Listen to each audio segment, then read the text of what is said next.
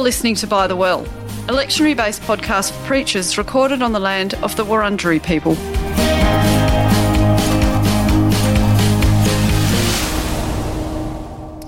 Hello, I'm Sean Winter. And I'm Robyn Whitaker. And this is a special episode.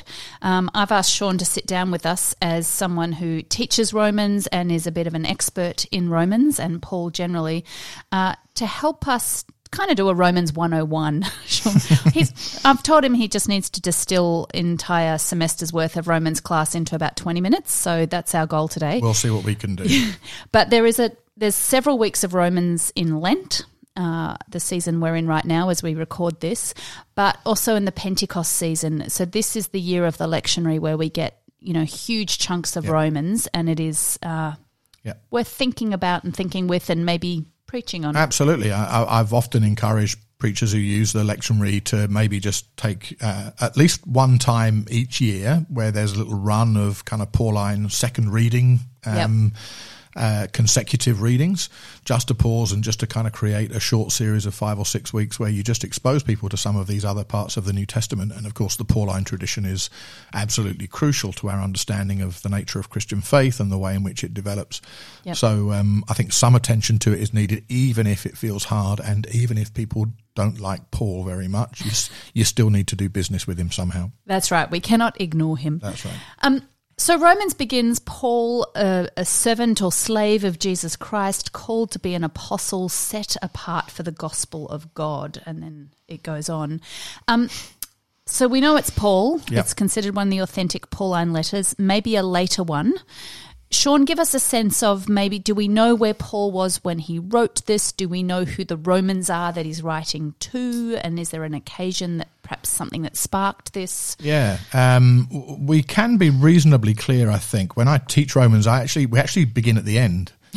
Um, yes. Because the last chapter of Romans, chapter 16, is an ex- extensive list of kind of greetings. And uh, from those greetings, we can do some kind of working out of where Paul was and uh, perhaps what um, was going on in some aspects of the Roman church. So we think Paul is writing from Corinth. Uh, we think that he is writing in anticipation of a journey that he plans to make to Rome. Um, and the journey that he plans is um, something that he intends to do because his actual vision of what his apostolic vocation is is that he's to take the gospel as far west in the Roman Empire mm. as is possible. So he talks about going ultimately to Spain. Yep. So uh, Rome is on the way, and Paul's strategy, uh, missionary strategy seems to have been obviously to plant churches um, or work with churches in particularly important strategic locations in the Roman Empire, and there's nothing more strategic than Rome mm. itself. So he's writing from Corinth. We think Paul arrived in Corinth in about the middle of AD uh, 51 CE, or A, not AD, sorry, I slipped back into old usage there momentarily. I'm sure some of our listeners will be familiar with uh, so 51 CE, uh, Acts tells us that he stayed around 18 months. So we think that probably Romans is written late 51, early 52, um, around there. And and that means in that timeline he has not visited this community. No, absolutely. Right, he, so, so, he knows they exist, yep. and he knows people, um, and there are networks of relationships that come probably from either trade networks or networks to do with slave families or members of the imperial household. Um, the letters only give us the broadest of in- indications, but it's pretty clear Paul was a well networked person in the ancient world. Um, mm. He had uh, he had a, a, large contact list of one sort or another, so he knows something about this church, and he's certainly been receiving news about it. We, we think that so. Uh, there are any number of books out there that will tell you um, 15 reasons why Paul wrote Romans, and none of those reasons, uh, all of them kind of disagree with each other to a certain extent. Any number of scholarly theories, right? Yes. I guess most people are very used to the idea of thinking of Romans as um, this is Paul's theology set out uh, in its most kind of comprehensive and total form. So Paul isn't really writing a letter here. He's writing, mm. you know, a proto version of what Okay. you know, 1960 years later will become a the theology ch- the, the, the, church or dogmatics yeah. or something or other. You know, it's it's the kind of first attempt. And the reason people think this is particularly because of the influence of the Protestant Reformation and the way in which Paul's articulation of things in Romans defines central aspects of the Protestant protest against aspects of Roman medieval Roman Catholic theology, and therefore it becomes identified with theology, Christian theology per se, and there are some real problems that come from doing that, I think, which we might come on to uh, a bit later Yeah. on. Yep. But I think that Romans isn't written as anything other than what we might call a kind of philosophical letter. So it is a genu- it is a genuine letter to genuine recipients in real life circumstances. It just happens to be blooming long. All right? And rather dense. and rather dense. and um, so But we know there were other letters like this, right? The, We so do. that the philosophical or the more literary letter Absolutely. was still a real letter. very often written to individuals rather than to communities. Yep. Um, so the letters of Seneca or Cicero or others. But no, philosophers wrote the, the letter was a form for what we often call um, uh, either protrepsis, so this kind of conversion of people to a way of life, or what we call paranesis, which is the kind of deepening of people's commitment to a certain philos- philosophy or worldview. Romans is quite clearly that kind of letter in one way or Yeah. another. So the circumstances don't get mentioned until the last section of the letter. Okay. So you don't really find out what's going on until the end. So all of the opening chapters of theology are kind of build up towards addressing the real question. And the circumstances seem to be, broadly speaking, something like this that there was some degree of conflict between uh, Roman house churches or Roman assemblies um, that were uh, practicing, um, uh, for example, um, Sabbath laws, uh, eating kosher food, that were largely Jewish in their patterns of ritual and cultic observance still. Probably occupied by those who were ethnically Jewish but had become Christ believers. And then there were house churches that had a much more law free or less law observant understanding of Christian faith, probably populated primarily by pagan Christ believers. The conflict between those two groups probably had a history, something to do with the expulsion of the Jews from Rome in 49 of the Common Era, and then their return. Um, and Paul seems to have a particular beef with the Gentiles, with the pagans. So I think that Romans is primarily written to actually tell the pagans who think that they're superior to those, um, you know, Jewish Jews. believers Yes. um, that uh, actually they they're misunderstanding a whole lot about what has God God has been up to in uh, calling them into relationship with Christ. Um, If they ignore uh, that history, that heritage, that culture, um, and uh, Romans nine to eleven is the main section of the letter which kind of gives evidence of that argument. I think. Yeah, and hence, I mean, Paul does this everywhere, but the, the constant sort of rooting this in the broader, broader covenant and the Old Testament promises, right? You, that this, you know, you know, Paul himself was Jewish. We know this, but for him, Christianity, even though he fights really hard in other places for the inclusion of the Gentiles, That's right. um, it's never at the cost of rejecting Judaism. Absolutely. And It's- Paul, Paul doesn't think that, although, much biblical scholarship kind of conceives of Paul kind of taking Jews on the one hand and Gentiles on the other and, and mashing them together and saying, and now you're this new category of kind of, you know, this new third category This of people called Christians, um, a third race or something. Um, in actual fact, in the first century context, what Paul is doing is simply demonstrating that pagans can't be members of the covenant community without taking that covenant and its history with full seriousness.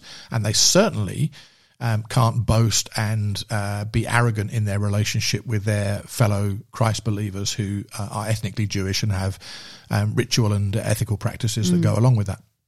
So it's really helpful to keep that framing in mind that we've got this um, situation of conflict Yep. between Jewish and Gentile Christ believers, and also that broader context you've alluded to that we, we know, you know, there's the 49. We know later after this, uh, the fires in Rome would be blamed on Jews and Christians, Yep. but, you know, th- there's fair bit of scapegoating of Jews going on at this time. So, um, Sean, tell us if we were to try and sort of map or just get our heads around the broad movements, like the structure of Romans, are there things we can kind of hang our hat on? You know, like one to four does this, and Yeah. h- how would you kind of divide it up for us to kind of think in? Well, I, so I think so, and I, I think probably br- most people would agree broadly four sections. Yep. Um, so chapters one to four, which are the most famous sections, uh, not least because chapter three in particular became such an influential text for Martin Luther and, and, and the Mm. Reformation. Um, and broadly speaking, those are chapters which try and articulate why it is that Jews and pagans um, alike come into this covenant community as descendants of Abraham, um, as members of uh, the body of the Messiah, how they come in on the same basis. And what Paul does is kind of retrospectively argue back and say something along the lines of the reason they come in on the same basis, which is by faith, is because they are all actually subject to the same situation of, well, Paul calls it sin. Yes. Um, and uh, he does this by playing an, any number of different rhetorical, quite sophisticated rhetorical games that get those who might be ethnically Jewish to look at what pagans do and think, oh gosh, isn't that dreadful? And then switches to a certain extent to say, but hold on a minute, even in your, aren't there things that you do that are the equivalent? And effectively, what Paul is doing is trying to find an argument that says, it doesn't matter what your ethnic background is. Yeah. The fundamental issue here is being under what Paul Paul says is being under sin or under the power of sin. Yeah. And uh, we can talk about sin language if you want to, but much of Romans one to three begins with demonstrating the reality of the power of sin in the world, affecting Jew and Gentile. Gentile alike. And on that basis, Paul then says, well, we need then something that undoes the power of sin. And Paul believes that the death and, resur- and resurrection of Yeah. Christ does that. hence the cross. So there's that um, the common human experience, and we will come back to sin and Yeah. perhaps unpack what that language, Yeah. particularly the way Paul uses that language, because it's language that I think, well, a lot of more liberal Christians become increasingly Yeah. um, uncomfortable with, partly because of the way it's being used. But yeah, th- th- there's a commonality of human experience that means I mean, we can dwell on this, and I'd, I'd, I'd say two more things quickly. The first is that uh, I don't think it's true that Paul started out as a Jew thinking, "Oh my gosh, we're all sinful. yes, How, how has God solved it? You know, what do we do now?" yeah. In fact, all the evidence suggests that Paul didn't feel sinful as a Jew at all. He thought he was rather no, good. Jew yeah, I was going to say, yeah, I thought he was a pretty pretty great Jew pretty- and pretty was successful. following the law and therefore was right with God. Yep. So, whereas there are versions of the Christian gospel that start off with the first thing you need to know is that you're a guilty sinner, Mm. and Romans supports that in its structure, I don't think Paul's gospel begins there. Paul's gospel begins with God has revealed God's Son, and in the death and resurrection of the Son, God has revealed God's saving power and deliverance. So, if that's the case, then what the hell are we being delivered from? And so it's retrospectively working back to this account of the universe, universality of sin. Yeah. And the second thing to say is that almost nowhere does Paul have in sight sin as bad things that human beings happen to do to each other. Um, it's it's sin with a capital S much of the time as a controlling power or force at work in the world, reflecting, I think, Paul's basic apocalyptic worldview. I was going to say that takes us to that apocalyptic landscape of Paul, right? Where where sin is. I mean, another word for it might be, in a sense, evil, Yeah. like right stuff that takes us away from God, that has power over us, that we need to be liberated Yeah, from. and, and Paul probably thinks of that in mythical terms that are quite problematic for us today. But nonetheless, it's not it's not about what human beings do. Sin is something that is done to human beings by an objective power that acts upon them in in uh, deleterious ways. But that distinction you made before, I think, is so helpful. So I just want to repeat it that, that Romans might begin with sin as the common condition, but Paul's gospel, or the way Paul imagines the gospel and the significance of Jesus, doesn't begin with we're all miserable sinners and we need a, a solution. And it's not even true that Romans begins with sin because Romans actually begins with I'm not ashamed of the gospel. It's the power of God for salvation Yes. to everyone who has faith, and in it the righteousness of God is believed. So the declaration of the gospel is the first note of Romans, Yep. And, And the then stuff he about deals with- and then he goes back to work out what the hell the problem was in the first place. So what happens? So that's one to four. So that's one to four, yeah. what happens next? Chapters five to eight uh, is really um, best understood, I think, as a further exploration of the significance and the reality of Christ's death and resurrection and the difference that it now makes in human life and experience. Um, a number of different metaphors. Um, we talk in a recent podcast about the metaphor of reconciliation. Yep. We have the metaphor of um, being baptized into Christ. Uh, we have Paul's account of the wrestle between the power of sin and death and the power of the spirit in his own life or in Yeah. the, the, the, the reality of the human condition in chapter 7. And then we have an extensive narrative about the, the gift of the Spirit. All of these are ways of thinking, I think, about what it means to live in the reality of this new creation that Christ's death and resurrection uh, establishes. So that's chapters 5 to 8. And I think they're really, really important chapters for understanding what's happening theologically for Paul. Yep. Chapters 9 to 11 then deal specifically with the issue of what that means for the telling of Israel's story and the place and role of Israel in what we often call salvation history. Um, and in particular, Paul's concern there seems to be to say um, that Gentiles need to understand that they are grafted onto a story that already exists. Um, in when when uh, God raised Jesus from the dead, He didn't start. God didn't start the story again. Um, this is the outworking of the story that was Yeah. uh, made in the covenant promises to Israel, and, and Gentiles are either brought into that story or they, they don't belong to it at all. Yeah, he seems to, uh, you know, want to correct any idea that, um, you know, Jesus came because all the rest of that was wrong or something. Yeah, that's right. He- you know, absolutely. So it's not that it's wrong. Um, uh, Paul will deal with the question of, you know, why has Israel rejected the proclamation of the gospel? Um, but he's very, very clear that there is no sense in which uh, the story of Israel has stopped. It's now being worked out with with the fundamental challenge of what it means to have pagans as a part of that story without needing to obey the law, and that's the Yeah. crucial kind of diff- diff- Yep. difference. And then chapters 12 through to 15, 16, including the greetings, really move us into what we call the ethical part of Romans. There's a big shift at um, chapter 12, verse 1, where Paul moves from saying, This is what God has done, this is what salvation means, this is who Jesus is, to saying now, and now this is what you should do. Yep. And the focus seems to be partly on this conflict that I've just described, partly on the question of how do you do all this in the reality of the Roman imperial context. So we have that quite difficult text in Romans 13 where Paul seems to suggest that one way of dealing with that context is to basically do what they ask you and behave Yeah, be subject and to the be subject to the yes. governing authorities Yep. um, and uh, uh, and and that's I think uh, to be read not as a theology of church and state, but as Paul's specific advice to a specific community facing specific circumstances. That makes a difference to the way that we uh, we read it. But the other thing that comes through is Paul's very strong insistence on the way in which um, God's love poured into our hearts through the Holy Spirit, God's love shown for us in the death and the resurrection of Christ, is now the love that should mark out the practice of the Christian community, both internally and in its relationship with others. So in chapter 13, we have an emphasis on the love command. Yeah. Um, it's there in uh, chapters 14 and 15 in the way that they people relate to each other, etc., etc. So this notion of an ethic of love is developed for for the community is developed, I think, with um, deep seriousness in those later chapters. Yes. And this is where we get again some of those famous passages about, you know, the imagery of, of members of the body, different giftedness, um, not judging, you know, a lot. So I just want to come back um, or, or develop a little bit more something you said. So if we think of this last section of the, as this sort of ethical ethical teaching or, um, you know, implications of having been made right with God and living into that.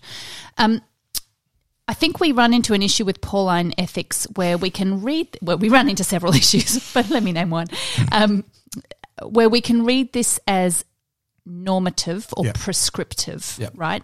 And, and yet, if we remember this is a letter, it's addressing a particular set of circumstances in a particular time and place. So, how do you, as a Pauline scholar, kind of think through, you know, when Paul says something like, Yeah. You know, give respect to the authorities. They're Yeah, the yeah, authorities. You know, don't rock the boat. Um, how do we consider what might be timeless teaching versus something that's actually quite contextual? Well, so the way that I think about it is to, to, to just try and take seriously the dynamics of what we see in all of Paul's letters and in a text like Romans. If you ask what's core for Paul, it's very clear everywhere that he writes that what is core for him and what his apostolic vocation is fundamentally oriented towards is the proclamation of something that he calls the gospel. Mm-hmm. And the gospel for him is primarily an account of what God has done for creation in the death and resurrection of Jesus Christ. So, if that's the core, if that's what Paul's apostolic ministry is fundamentally oriented towards, then it is absolutely understandable that Paul will spend much of his time trying to tell people what that means Yep. and what it looks like and how you live it and what it means for your behavior. So there's nothing unsurprising about the fact that Paul tells people what to do a lot. Yep. However, neither should it be unsurprising that when Paul is doing that in very occasional letters written to specific circumstances, um, In the fifties, in the of fifties, first between century. twenty and thirty years after the death and resurrection of Jesus, that what we see is Paul actually trying to, like, he hasn't arrived at a position. He's No. he's simply trying to work out what this means in context. Yep. And sometimes Paul does that very radically.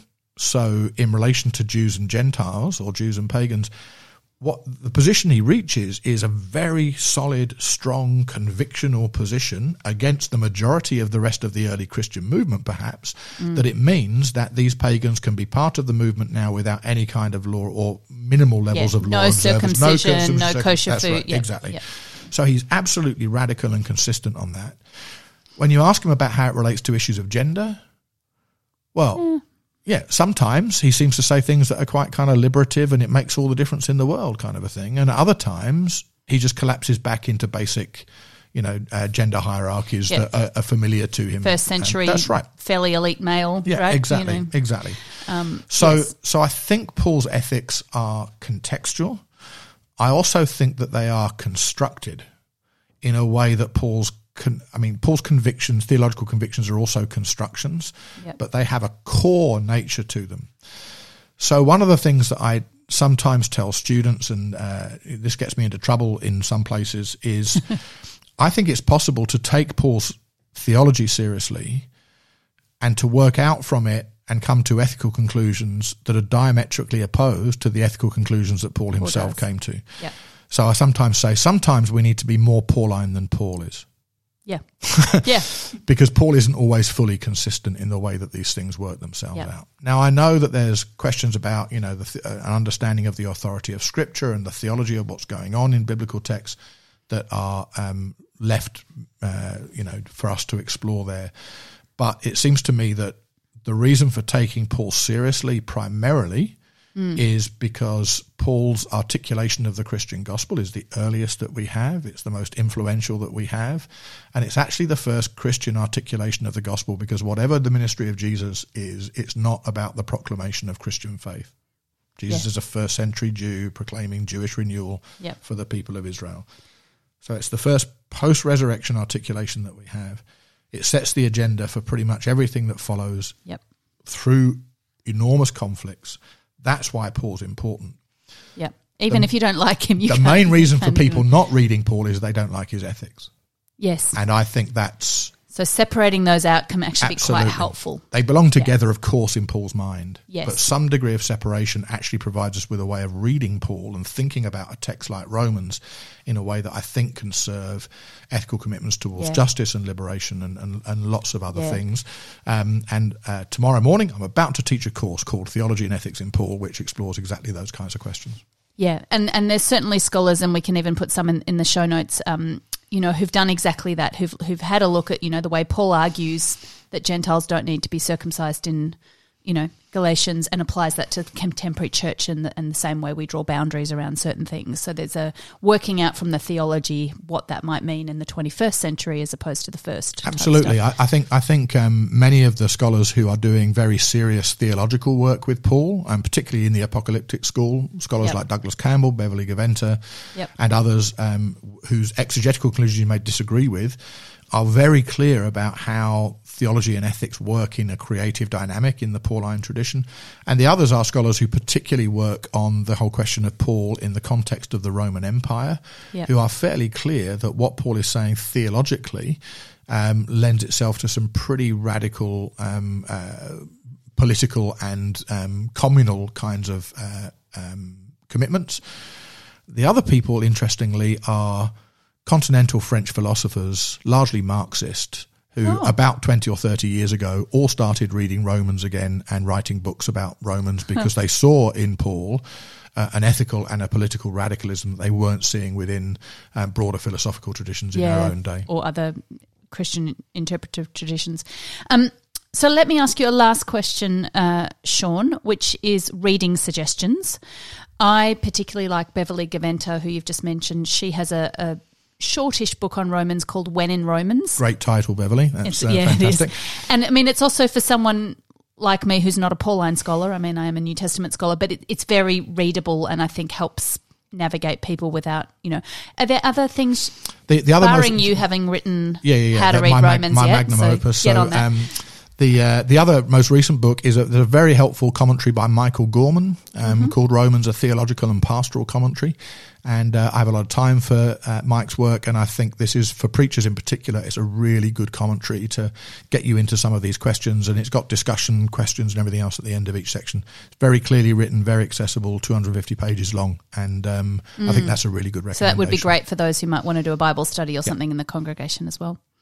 Well, thanks so much, Sean. I hope that's given all of you out there listening um, a bit of an insight, or actually quite a deep dive into Romans, and uh, to maybe encourage you to think about preaching this difficult text. Thanks, Robyn. By the Well is brought to you by Pilgrim Theological College and the Uniting Church in Australia. It's produced by Adrian Jackson. Thanks for listening.